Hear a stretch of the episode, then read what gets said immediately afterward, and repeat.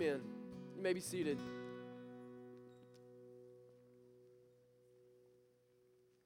A few weeks ago, I was having lunch with a friend, and he has a friend that has been a missionary in Zimbabwe for a number of years. You, most of you all know that Ellie, um, actually at another church this morning sharing what all God had done, has, had, uh, did through her in Zimbabwe, you all know that that's where she had been uh, for the last two months. But he was telling the story about this missionary friend that he has that he had shared with him. And he said that one of the ways that he most often is able to evangelize and share the gospel is he has like this, this like rugged Land Rover that's retrofitted with like a theater system in the back of it, right? So they'll, they'll drive, and the roads over there, y'all, are just unimaginable. Like, you can't even comprehend it. Like, you're cruising down these roads, and he said, you'll come, and these villages are just spread way out. And so they would drive from village to village to village, and they would come into a village. They would go and they would send out word, and people would gather around. He would flip up the back lid of this Land Rover, and people would watch the Jesus film in their native tongue. We said on one particular occasion, the Spirit of God just moved. And if you've ever seen that, if you've ever just witnessed what happens when just the Spirit of God just begins to awaken hearts and move in people, it's just the only way to describe it. It's the only way to explain it. And so he said there was this one particular day, and the Spirit of God just began to move through the sharing of this movie. And, I, and many people came and professed faith in Christ. But there were two men, particularly, that at the end of the film seemed to be especially moved. They were not natives of that particular village. They had come from another village up and just happened to be in that village on that day. We know by providence, but it seemed random to them. And they're pleading through tears with uh, this missionary that he would come to their village, that he would come to their village and he would share the film and he would let their people see the film and their parents see the film. But there was no road, there was only footpaths to get to their village. And so he explained to them the thing, that, the explanation that he had had to give numerous times that there was no way for him to get the film to them because the, there was just no path. They were too secluded where they were. The missionary says that he really didn't give it much thought after that. He just continued on with his work and continued doing the things that he did. Three weeks later, he's in the same village and continuing to try to connect people and disciple people and do, do all those types of things when two men approach him who are obviously exhausted, obviously filthy, worn out. And he says, It took me a second, but eventually I recognized who they were. It was the same two men that had come to him three weeks ago, pleading with him through tears that he bring this Jesus film to their people, that they might hear the gospel. And he says that they're, they're almost, they're so excited that you have to, he had to calm them down so that he could understand what they said. And he said what they told him was this. Three weeks ago, we went back to our village, and as we were walking back to our village, we talked about our conversation with you. And we knew that we had to get that film in our village. We had to get that message to our people. So we both took what we could and for the last three weeks, we have been cutting a road through dozens of miles of jungle so that we might be able to get your Land Rover to our village to hear the gospel. With nothing but machetes, these two men cut a, cut a road where a road did not exist. And the Land Rover went, and revival fell on the village. This happened in just a couple years ago. We're not talking about something 10 years ago, 15 years ago, 100 years ago. We're talking about a couple of years ago. Church family, why in the world would anybody do that? Why would anybody in the world put down their livelihood, put down their life for three weeks to cut personally, cut a road where a road did not exist? Painstaking work because they had a vision. That vision. That vision of, of this message coming into their village and being turned loose. That vision of seeing the Spirit of God awakening hearts in a way that they were incapable in and of themselves. And their vision had a name, and their vision had, had souls, and their vision had hearts. Their vision was their mom and their dad and their, their children. Their vision was the people that they had known all of their lives within their, within their village. They, didn't, they weren't just thinking in the abstract, they were thinking about specific people that they knew needed the gospel, specific people that they knew needed to hear the good news about Jesus. Why is it that two villagers in Zimbabwe are willing to cut miles of road through the middle of a jungle and we aren't willing to walk across our road? Could it be that we have no gospel vision? Could it be that our hearts are not broken for the people that live there? Could it be that we, not, we aren't convinced that we have the hope that they need? If we have vision, if we are convinced, we will go, brothers and sisters. This morning, we're going to begin what will be over the next six weeks talking about our vision and mission as a church.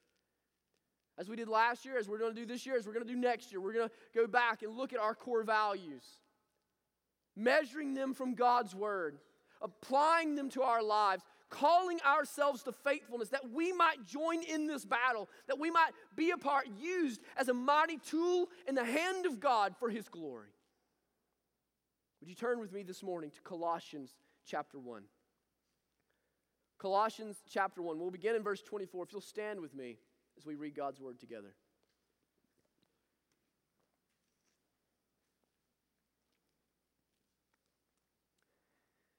Colossians chapter 1, beginning in verse 24, Paul writes, Now I rejoice in my sufferings for your sake, and in my flesh I am filling up what is lacking in Christ's afflictions for the sake of his body, that is the church, of which I became a, a, a minister according to the stewardship from God that was given to me for you, to make the word of God fully known, the mystery hidden for ages and generations, but now revealed to his saints. To them, God chose to make known how great among the Gentiles are the riches of the glory of this mystery, which is Christ in you, the hope of glory. Him we proclaim, warning everyone and teaching everyone with all wisdom, that we may present everyone mature in Christ. For this I toil, struggling with all His energy that He powerfully works within me. May God bless the reading and the preaching of His word this morning. You may be seated. verse 24, the way it, up, uh, the way it opens up here is absolutely crazy to us. It, it's insane to any worldly mind that might read it and might understand it or observe it. It's as crazy to us as the possibility of two men cutting a road from here to Pell City so that they might hear the gospel in Pell City. Because what does Paul say? He says, I rejoice in my sufferings. I rejoice in my sufferings. If Paul said, I endure in my sufferings, we would understand and think, well, that's, that's good. The gospel is allowing him to endure, the gospel is allowing him to persevere. But Paul does not say, I endure in my sufferings. Paul says, I rejoice in my sufferings seems fan, uh, almost fanatical to us, doesn't it? Almost beyond comprehension. That, that, that you would suffer the way that Paul has suffered. Paul is writing to the Colossians from prison.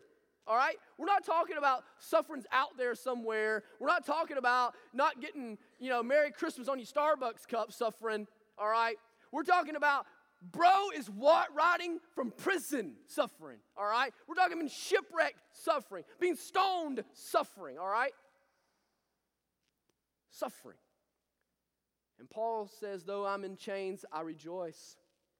Though I have been shipwrecked, I rejoice. Though I have been stoned, though I've been run out of town, though people hate me, though people endeavor to kill me, I rejoice in my sufferings. This is not just his message to the Colossians. If you read all of the epistles that Paul has written, not one time will you ever find a case in which Paul laments his suffering. Not one time. Not one time does Paul say, Oh, I I'm, don't want to suffer, or I hate my suffering, or I'm sick of my suffering. Certainly, there were days that Paul was sick of his suffering. Certainly, there were days that Paul was tired of his suffering. But every time he sat down to write, Every time he sat down in retrospect, every time he was able to measure his suffering in the context of what was happening, every single time he said, Though I am weak, his grace is sufficient. Every time he said, I rejoice in my sufferings as I share in the cross. This was the message that he gave to Timothy in 2 Timothy. In 2 Timothy, over and over and over, three or four times, Paul tells Timothy, share in the sufferings of the cross. Be, Timothy, a man of the cross. Embrace the cross. Embrace the suffering of this life because your suffering in this life is temporary investment in the next life. You see, Paul could rejoice in his suffering because Paul understood what his suffering was accomplishing. This is, I, notice what he says. He has an odd phrase here. He says, And in my flesh, I am filling up what is lacking in Christ's affliction for the sake of the church. I think there are two things in Paul's mind as he's rejoicing in his suffering, as he's speaking of filling up what is lacking in Christ's affliction. What we can certainly do away with if we read all of Colossians and not one verse is to know that this is not speaking in any way to a deficiency in the atonement given to us by Jesus. This is not speaking in any way to a deficiency in Christ's suffering. No, Paul could rejoice in his sufferings because Paul understood that his sufferings made him more like Jesus and at the same time was used by God to build up his church. He rejoiced in his sufferings because his sufferings were working to make him mature and the kingdom known. This is what he's talking about when he's talking about, I fill up what was lacking. What he's saying is now I am carrying the cross forward. I have taken up the cross myself, and I will press on with the cross. I will press on with the gospel. I will be a cross clinching evangelist everywhere that I go. And any way that I have to suffer, any affliction that I have to endure, any sickness that I might incur, I gladly do it because I am holding to the cross as I go with the message. Paul understood any cross that he had to bear in this life only worked to increase the image of God in him and in the building and health and maturity of the church herself. He understood that his suffering was a tool in the hand of God. Brothers and sisters, your suffering is a tool in the hand of God. Your suffering is a tool in the hand of God. That God has, will use your suffering, is using your suffering, and is has used your suffering in a way that is going to make you more like Jesus and is going to make you more effective in helping the church be built. Some of you precious widows, I have watched as you have ministered to people who have become widows in our midst. God's using you to make the church stronger. God's using your suffering in a way that I am incapable of being used. I've watched as some of you who had great difficulty having children have went beside other mothers who are grieving over not being able to have children and you've ministered to them in a way that I could never minister to them. I've watched as you've lost children and then you go and you minister to people that have lost children. I've watched as God has used you as an example in our community of, of how you can sustain and rejoice in times that rejoicing, rejoicing should be an impossibility. God uses our suffering as a light of His gospel in our world and in our community. Our suffering is a tool in His hand that He uses by His grace for His glory through our lives. Not one fraction of our suffering is without meaning, not one fraction. But it's within this frame, it's within this understanding that Paul then gives us the vision for his ministry. It's kind of in this, he, he's kind of laying this framework and he kind of, he bookends it this way, right? In verse 24, he's talking about, I rejoice in my sufferings. Verse 29, he talks about, I, I press on, I labor, I toil with all of his power that is in me. So he's kind of bookending it this way, right? But right in the middle of it, Paul gives us what gets him out of bed in the morning. Paul gives us the vision that that the Father had given him for his ministry, what it is that drives him to press on in the midst of suffering, what it is that causes him to keep going and going and going and being relentless in his going. Verse 28 he says, Him we proclaim, that we, uh, him we proclaim, warning everyone and teaching everyone with all wisdom, that we may present everyone mature in Christ. For this I toil. For this I toil. For this I suffer. For this I rejoice in my suffering. For this I endure. For this I press on. For this I keep going. I keep waking up. I keep enduring. I keep doing. For this I toil. Him we proclaim warning everyone, teaching everyone that we may present everyone mature in Christ. Can't you almost see that as Paul is writing it, he closes his eyes and is just imagining, envisioning what God is doing? Perhaps he is speaking it to someone that is taking this down for him. And I can almost imagine Paul escalating his tone, escalating his, his, his, his, his voice. Perhaps if he's writing, writing more feverishly, as fast as he came. Him we proclaim, warning everyone, teaching everyone with all wisdom, that we might present everyone mature in Christ. You see, what Paul is envisioning is the last day. The word mature here actually means perfect. And so there's two ways in which we think about the word mature. We think we're maturing, that's certainly in Paul's view, but we're maturing toward an end goal ultimately when Christ returns and we are made fully mature, made fully perfect. And so Paul is envisioning the last day. And he's envisioning that day in which Christ is seated upon his judgment seat. And person after person is being presented to him, presented to the judge. And Paul takes his ministry so personally that Paul personally sees him as the presenter of the bride to Christ. He sees himself as being the one presenting all of these sinners redeemed. All of these blind now seeing. He sees himself as the one that's going to bring them and present them to Christ. In his mind are all the many journeys that he must have taken, all of the different churches that he had planted, all of the different places that he had preached, all of the tears that he had watched, all the baptisms that he had been a part of, all of the lives that have been transformed and flipped upside down, all of the communities that had experienced revival, all of the people that had endured persecution, all of them in the mind of Paul. And Paul says, I am laboring and I am working to present all of them to Christ in a worthily manner. You can imagine Paul bringing Timothy and presenting him to Jesus and saying, Jesus, your cross was worth it. Your cross was worth it. You can imagine him taking Epaphras and bringing him to Jesus and saying, Jesus, Jesus, your, your death was not in vain. Your death was not in vain. Bringing him Barnabas, Jesus, do you see what you have done? Do you see what you have accomplished? Do you see your bride in all of her splendor and all of her glory, all of them made perfect in you? It was the drive of his life. It was what got him out of bed in the morning. But what I find interesting is what Paul says. He says he, he wants to present them as mature in Christ, right? So, what drives Paul is not what drives much of modern Christianity. What drives Paul is not an expansive uh, Christian empire that just gets as big as possible. It's like 10 miles wide and an inch deep. That's not driving Paul, right? What does Paul say? He does not say, I labor and I toil and I proclaim so that I can present as many converts as possible.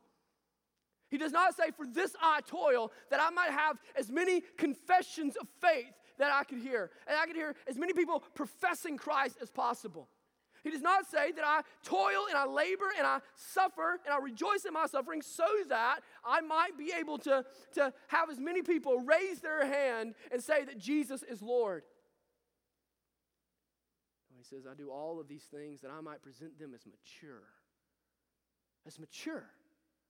That I might, that I might present them as those that have grown in the gospel, that those of, who, have, who have taken hold of the gospel, the gospel taken hold of them that have pursued it and, and sought Christ and went after Christ and loved Christ and want Christ. That Paul, even though they would eventually be made perfect, wanted to make them as perfect as possible before they got there. Because we all know there are different levels of reward and glory. There are different standings before the Christ in glory. Now, none of us will be in sin and none of us will, will loathe our standing in heaven, but there are greater standings. Paul is saying, I want to present everyone with the greatest standing that I can do. I want to work and labor and press on that they might be as mature as possible in Christ. Brothers and sisters, how will you be presented? How will you be presented? On that day, when Christ is seated on his judgment seat, and you are brought before him and you are presented to him as his bride, will you be presented as one that is apathetic? Will you be presented as one that is immature? Will you be presented as one that didn't really even know what to expect, even though he told you what to expect in his word? Will you be one that is biblically illiterate? Will you be one that only has a surface level understanding of the gospel? Will you be one that has no comprehension of the glory that you are about to behold? How will you be presented? And then, even beyond that, who will you present? Who will you present? Paul understood that his whole life was built on him presenting people to Jesus, presenting them as mature to Jesus. Have you made any disciples with your life? Have you made any disciples with your life? Are you pouring your life into anybody?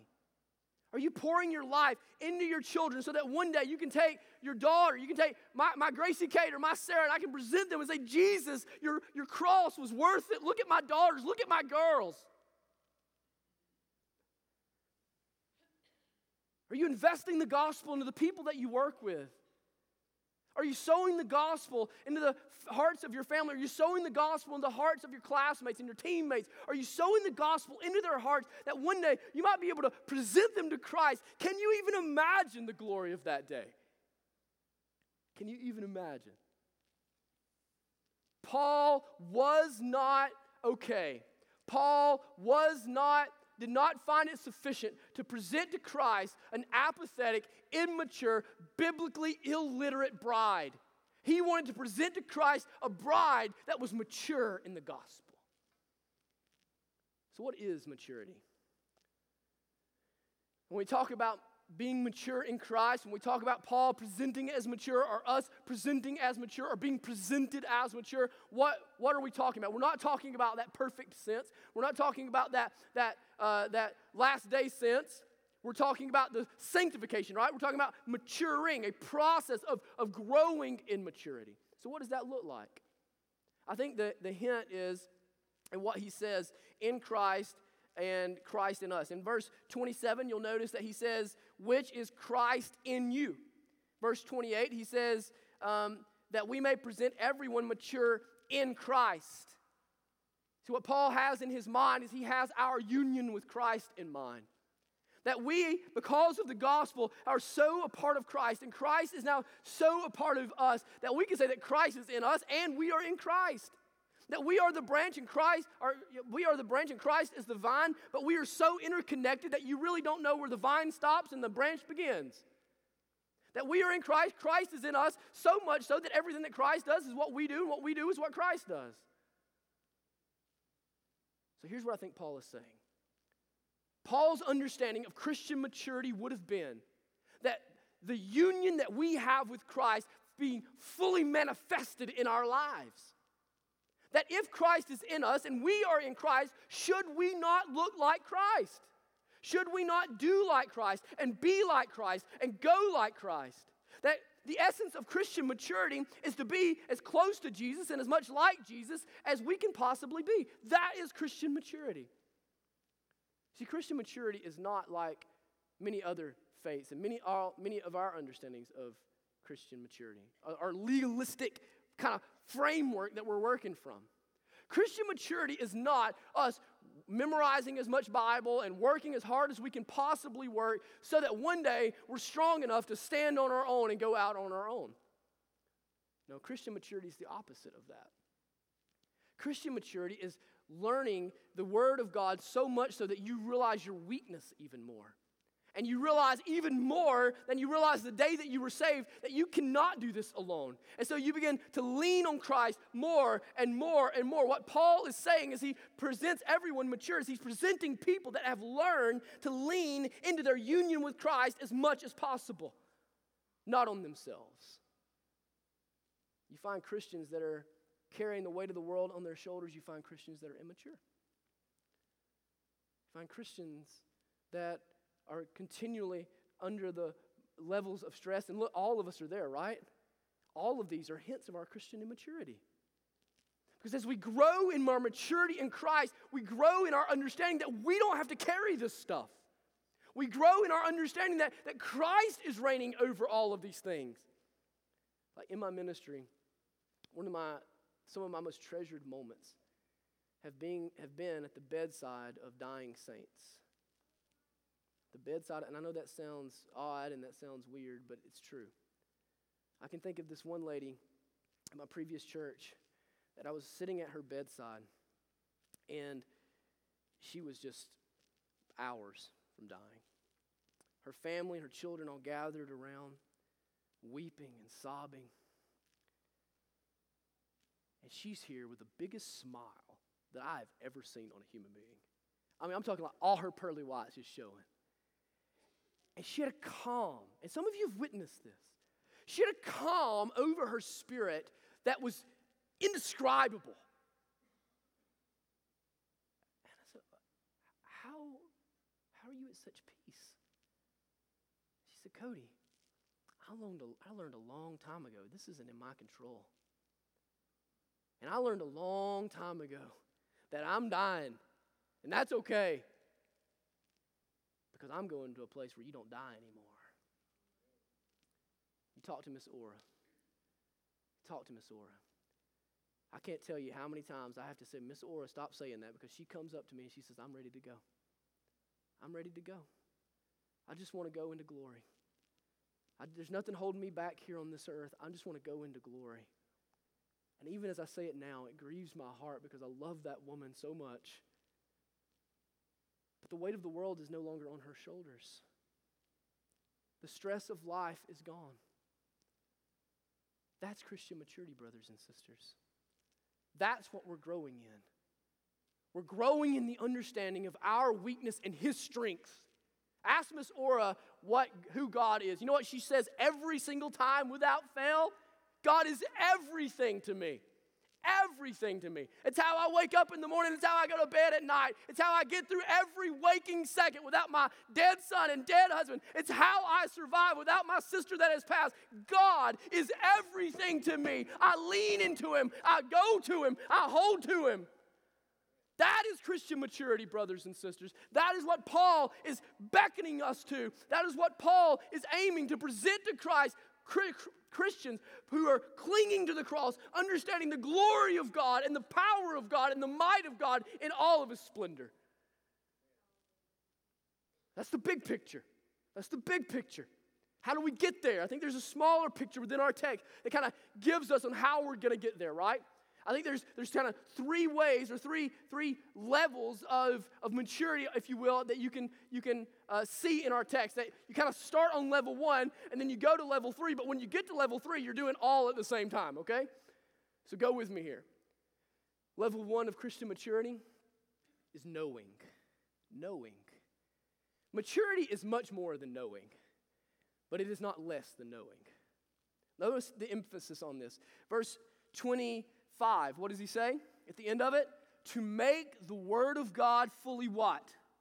Known. To make the word of God fully known, that people would know the word of God. Verse 28, what does he say? Warning everyone and teaching everyone with all wisdom. Why do you teach? You teach so that it might be known, so that it might be comprehended. We divide evangelism and discipleship, but there is no division in the New Testament. Discipleship and evangelism are one and the same. You cannot become a follower of Jesus unless you know some things. And you know some things because of the discipleship of somebody else. You can't come to faith in Christ Jesus if you don't know about the cross, you don't know about the resurrection, and you don't know about placing your faith in Him, and you don't know about your sin. If you don't know those things, you can't come become a Christian. No, you have to obtain knowledge. You have to, you have to desire to have Christ fully known in your own mind, the gospel fully known in your own mind, the gospel fully known in your own in your own pursuit of Christ. One of the things that troubles me that I often hear Christians saying now is that I'm okay with just the simple things. I don't worry about I don't worry about all of that the doctrine things and I don't worry about all that theology things. That's for you preacher. I don't really wrap myself up in that.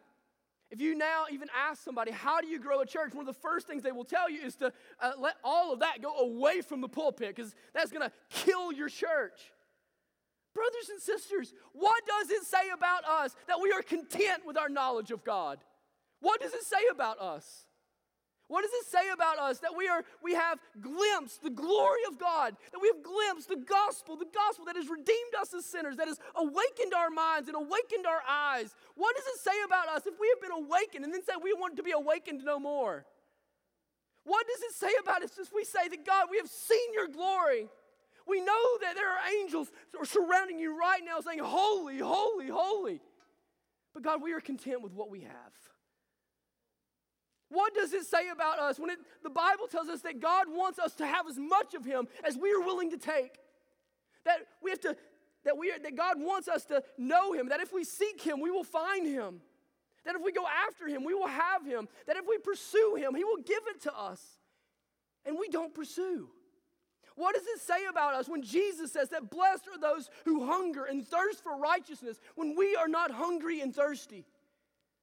Brothers and sisters, we need to know the gospel. And we need to keep going and going and going. We need to press deeper and further into the mine shaft of God's glory so that we have in mind the gold and the diamonds and the riches that are there. Brothers sisters, let us press on. Let us press on toward maturity. You think you know something about the gospel. You think you know something about God and all of his attributes and all of his glory. You don't know anything.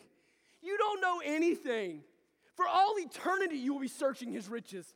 For all eternity, you will be searching his holiness.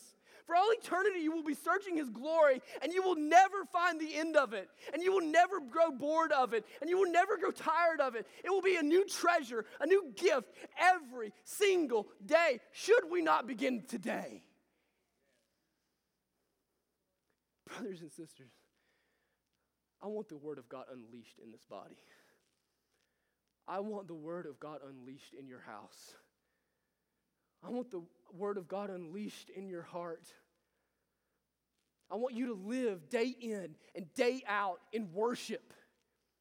I want you to parent your kids through the Word of God. I want you to lead your family through the Word of God.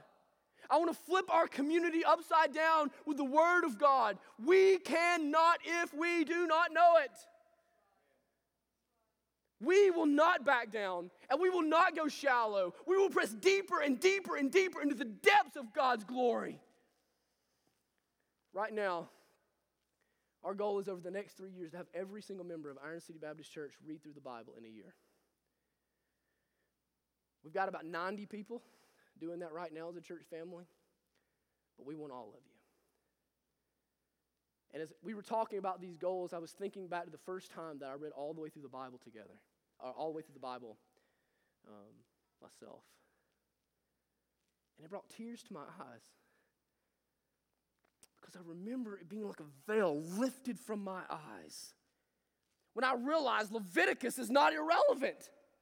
Like, all of that's pointing to Jesus. Like, the law of God is not pointing, all of that pointing to Jesus. And I remember just the, the word of God just coming to life for me. I remember realizing that God's breath really is in every single word. I so badly want you to experience that. I so badly want you to know that kind of joy. So, level one, knowing. Level two, applying. Applying. I get that from two things that he says. In verse 28, he says, warning everyone. And then he says, and teaching everyone with all wisdom. So the word warning and wisdom are the ones that I kind of have in my mind when I'm thinking about applying. When, when Paul says warning, this is also might be translated in your Bible as admonishing. Okay? What he has in mind is he has in mind that he's walking with a, a group of believers that are familiar with the Word of God, that he's been teaching the Word of God to. They may not know all of it, they know, they know at least the, the teachings of the apostles at the time. And they, they, he sees in their life that they're walking in a way that is incongruent with the Scriptures. That they're walking in a way that they know is disobedient. That they're walking in a way that they know is sinful. And so when he says warning, what he is saying is, I am rebuking them with gentleness, as, with the gentleness of the Spirit, but in the strength of the word to come back on track, that I'm holding them accountable for what they are doing. And so he's saying, I am helping them to apply the word to their lives. I'm helping them apply the word to their hearts. I'm helping them become who Christ envisions them to be. That we're doing this together, right? And so I am teaching it to them, but then I'm, I'm holding them accountable to it, helping them to helping to press it deeply into their hearts. He also says, I'm teaching with all wisdom, right? What is wisdom? Wisdom is knowledge applied, isn't it? Isn't that what wisdom is? Wisdom is knowledge applied. I heard wisdom defined this way. This is my favorite definition of wisdom. I tried this on Megan and she didn't think it was as clever as I did, but I like it. With knowledge is knowing that a tomato belongs to the fruit family. Wisdom is knowing that a tomato does not belong in a fruit salad. Right?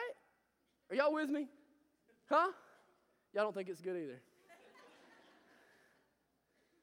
it's not mine. I read it somewhere. I can't remember where I read it, so not disagreeing with me. But it's applying what you know. It's living in the real world with the truth that you have and applying it in a way that makes a difference in your life, makes a difference in what you're doing. This is what Paul is saying. It's not enough just to know it.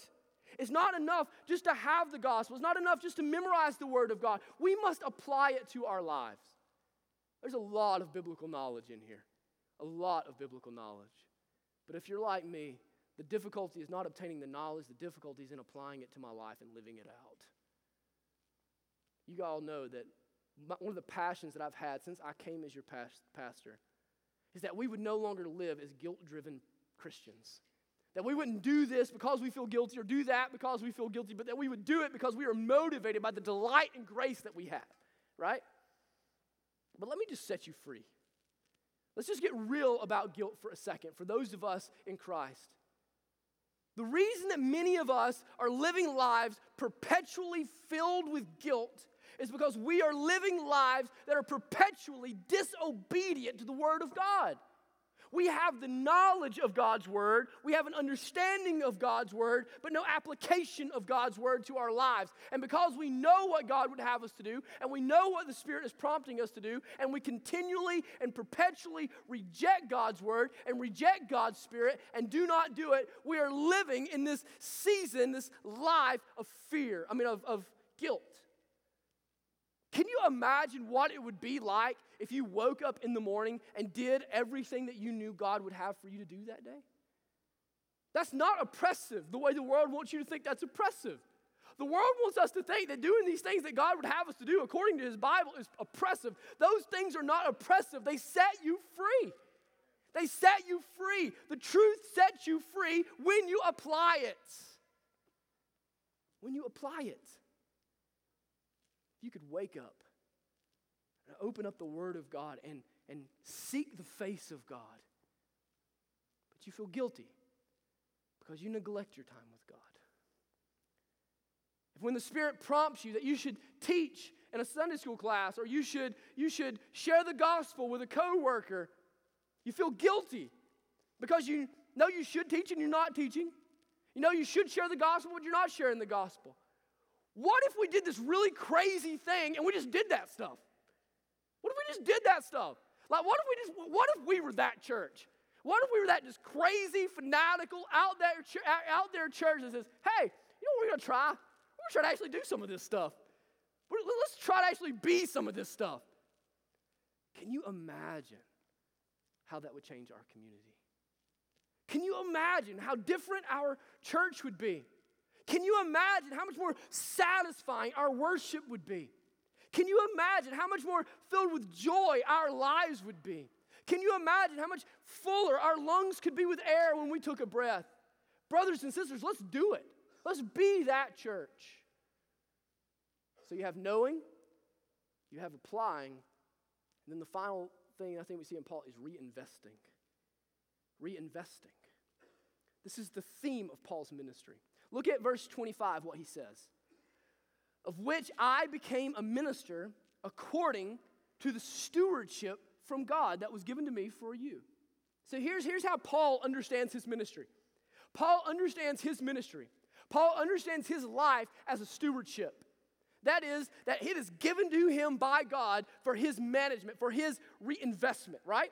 It's the parable of the talents. If somebody comes to you and gives you $10 million, well, you're a fool if you go and you just dig a hole and bury $10 million. You're given $10 million. You should reinvest $10 million and turn it into $20 million or invest it in the kingdom, and you know, that's tenfold, so that's even greater.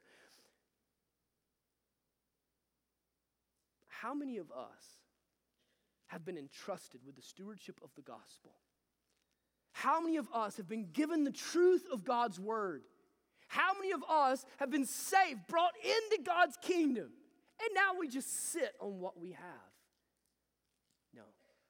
Paul says it has been entrusted to me so that I might entrust it to you, so that you might entrust it to the next generation. That we are given this investment by the Spirit so that we might reinvest it in those that come after us. See, the gospel was always meant to spread, the gospel was always meant to multiply. That's what verses 26 and 27 are talking about. The Messiah was promised to the Jews, right? But the mystery was that it was going to always be spread to the Gentiles. That God always planned to spread the gospel to the ends of the earth. That Paul's stewardship was not just to his people, it was beyond his people, it was to the ends of the earth. We are this generation's gospel stewards. Do you realize that? You are the gospel steward for your family of this generation. It doesn't matter how godly or ungodly your mama and daddy were. What will matter for your children is how godly or ungodly you are. It does not matter how godly or ungodly the pastors of the past were at Iron City Baptist Church, only how godly or ungodly we are. It does not matter what happened yesterday if we drop the ball today. Brothers and sisters, we have been handed the torch of the gospel. Let us run faithfully this race and hand it to the next generation better than we found it. See, churches that, die, that don't multiply die. Churches that don't reinvest the gospel die. Every single church is one generation away from extinction. Every single one. This is a matter of life and death. If we will take what we have, if we will take the deposit that has been given to us and we will reinvest it into our children and we will reinvest it into our communities, into our communities, so that they might come to the gospel, so that they might have hope in Christ, so that they might be made well. We've got to build a church that multiplies. Got to. We've got to be a church that multiplies. Everything that we do has to be with the aim of multiplying. We need dads multiplying themselves with their sons. We need moms multiplying themselves with their daughters. We need bosses multiplying themselves with their coworkers, with their employees. We need, we need uh, teachers multiplying themselves with their students, teammates multiplying themselves among their teammates. We need to be multiplying people. Church, would you just dream with me for a second? Would you just dream with me for a second? Can't you imagine pulling up to Iron City at 9 o'clock in the morning and having to have worship service then? Can't you see it? Can't you see us having two or three services, multiplying them so that we increase our capacity, multiplying them so that we can reach out to more people and proclaim the gospel to more people? so we can spread the gospel? Can't you, can't you see us? We have these things right now called D groups. And so it's like three to five guys or three to five girls. I have one. We're meeting at six o'clock on, on uh, Thursday mornings. And we're just reading through the word together and, and, investing in one another's lives and talking about what's going down. And, and it's life changing. Can you imagine if we had 300 people in those D groups? Right now, I think we have 30. What if we had 300? What, what if then it went to 600? What if we began inviting people that you work with? What if you had a group of guys that you were having breakfast with and you had a friend at work that would be intimidated to come into church? You say, hey, I got a group of guys, we eat a biscuit and just read the Bible. Would you be interested in just kind of reading the Bible with us? Can you imagine what that could do? Can you imagine the people that are looking for friendship that could find it here in the gospel and be transformed? Can you imagine going all the way up and down Highway 9 to all the small, forgotten towns of rural Alabama and putting a campus that's just like this one there so that we can go and we can preach the gospel? Preach the gospel in Ashland and Lineville, preach it in Centre or, or in Wedowee. Let our vision go beyond us. Let our, let, our, let our vision go beyond what's comfortable to us. Let our vision go beyond these cushioned red chairs. Let it go to the far ends of our community. Let's multiply ourselves. Let's build our church in a way that is reproducible.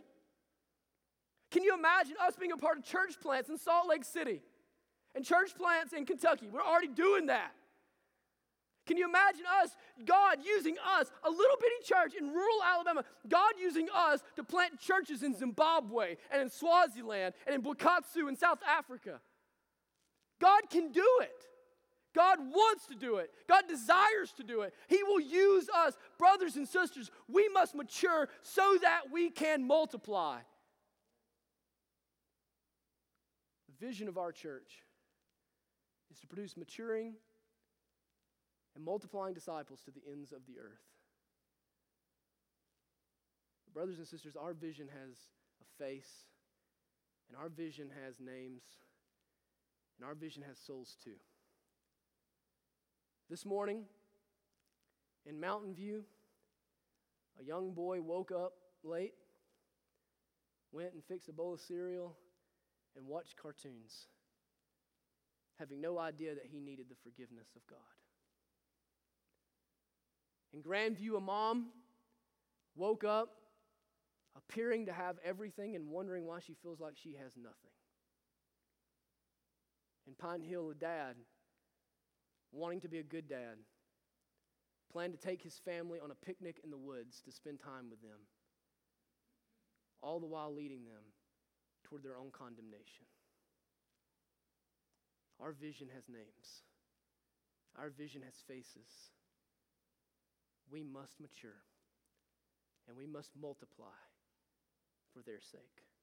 Let me pray for us. Heavenly Father,